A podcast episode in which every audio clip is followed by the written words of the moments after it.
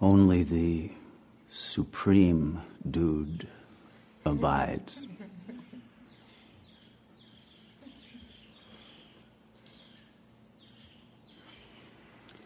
But that one supreme dude abides as the essence of every little dude who thinks he's somebody,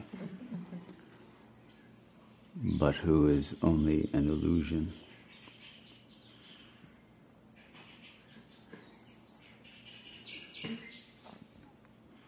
What is important is to recognize that within the illusion, within the suffering and the pain and the torment of that little dude who pretends he's big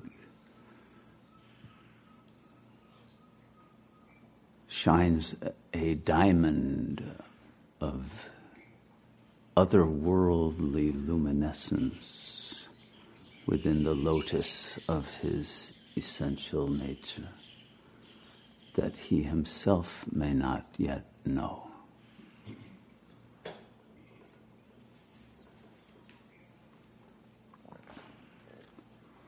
The ego structure at the end of Kali Yuga has morphed very rapidly. Even in the days of Carl Jung, the structure of the ego failed to reach maturity.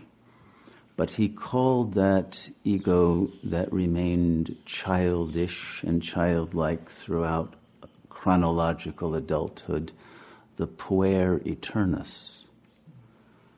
And he used the archetype of a famous story called The Little Prince to exemplify the nature of this Peter Pan like figure who attempted to flit through life without ever having to be burdened by responsibility.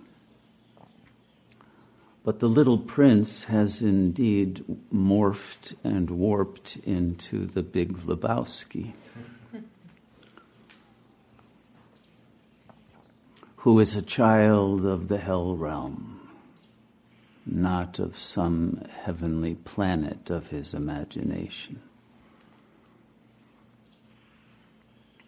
but whose mind has been warped by too much acid and too much pot and too many experiences of nihilistic encounters with his own and others' death drives and has become enmeshed in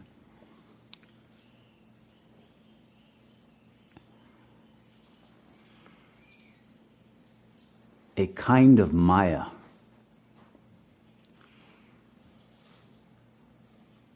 Which has been burdened by so many defense mechanisms that the capacity to even imagine freedom or anything different from the current situation in which he finds himself again and again being captured in a nightmare of life in which he is exiled. That he cannot see that within this hell realm there is a consciousness that supersedes all of his own judgments about reality. And that it is this supersession of judgment that is the portal to freedom. Because non duality must integrate every aspect of both the real and appearance. The unlimited must integrate and include the limited. Or if it simply attempts to separate itself from the limited, it finds the unlimited itself becomes limited and exiled from its ability to transform its own phenomenal appearance. And thus, the situation of the yogi who wishes to deny and to separate from and dissociate from his or her egoic appearance finds that that leaves a situation in which the tail wags the dog. But why let the ego tail affect the dog of the real self? Why allow the dog not to recognize that its godliness includes its dogliness and that its tail can bring great happiness when wagged in the right way?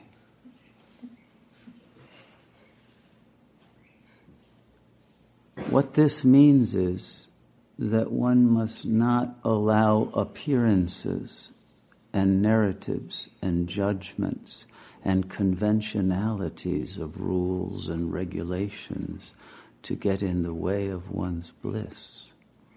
Because the bliss does not depend on whether one has a healthy ego or a dysfunctional, ridiculous, postmodern stunted ego. Since the ego is unreal anyway, it is no obstacle. And you don't need to laboriously grow it up before attaining liberation. Let it be whatever it is. Let it pee on the rug.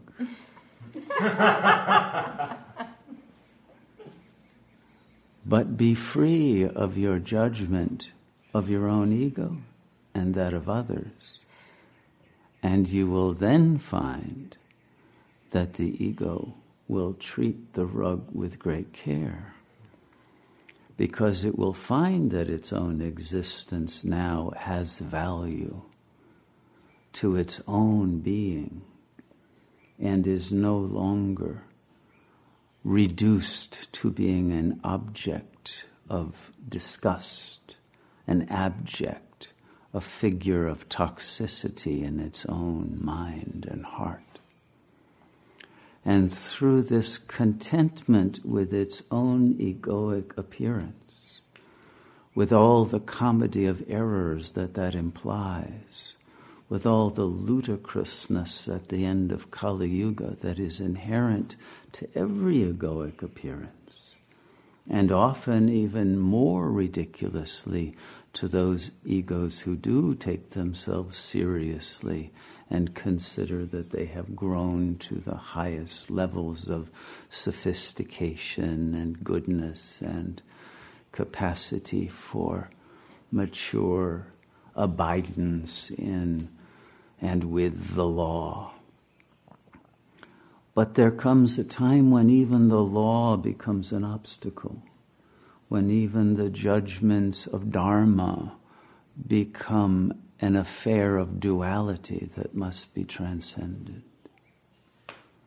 And it is in this level of one's realization of the non dual self that the razor's edge of life reaches its sharpest and narrowest point because it is extremely important never to allow the ego tail to appropriate the truth of the dog's reality and never to inflate itself or to justify itself on the basis of non duality. But the self that transcends all need to affirm itself through conventional judgments in which it would appear in certain ways to others to gain approval must also be transcended so that one does not become enslaved to the phenomenality of one's appearance, whether good or bad. And one is able to follow the path of truth with the scent of the Buddhi mind completely opened to the most subtle nuances of those traces of divinity that appear as love and that appear as the discovery of those lost, secret, hidden chambers of the heart that must all be opened before liberation can be achieved. And in those doors that include chambers that include forbidden knowledge and unbearable knowledge, and knowledge of a kind that would produce shame and guilt when opened, and that would produce the torment of failure, must themselves be drunk to the dregs and not denied, and transformed into the nectar of immortality that is specifically made of those poisons. And it is only when we have the capacity to transform them in our throats and then transmit them as the blue light of that world weary transcendental wisdom that accepts all with compassion. Only in that blue throated condition of the one who has drunk the poison and accepted that the phase of reality known as Kali Yuga must be included as part of the soul's legitimate journey through its own dark night if it is ever to find its way to the real eternal light of God's presence and to be able to abide there without returning for another round of Kali Yugic illusion.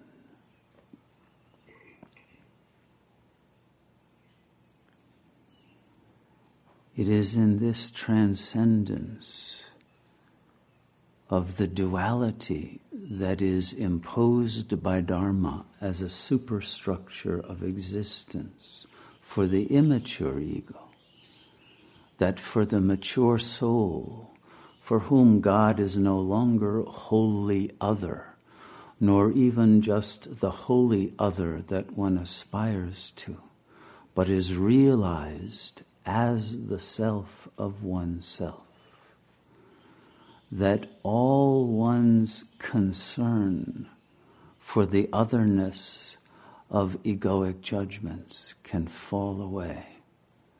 And true freedom within this phenomenal plane, not simply in the beyondness of some nirvanic future, can be lived here and now in the beauty and the majesty of the liberated madness of that being who recognizes there is one dreamer of this dream, and thou, and thou alone art that.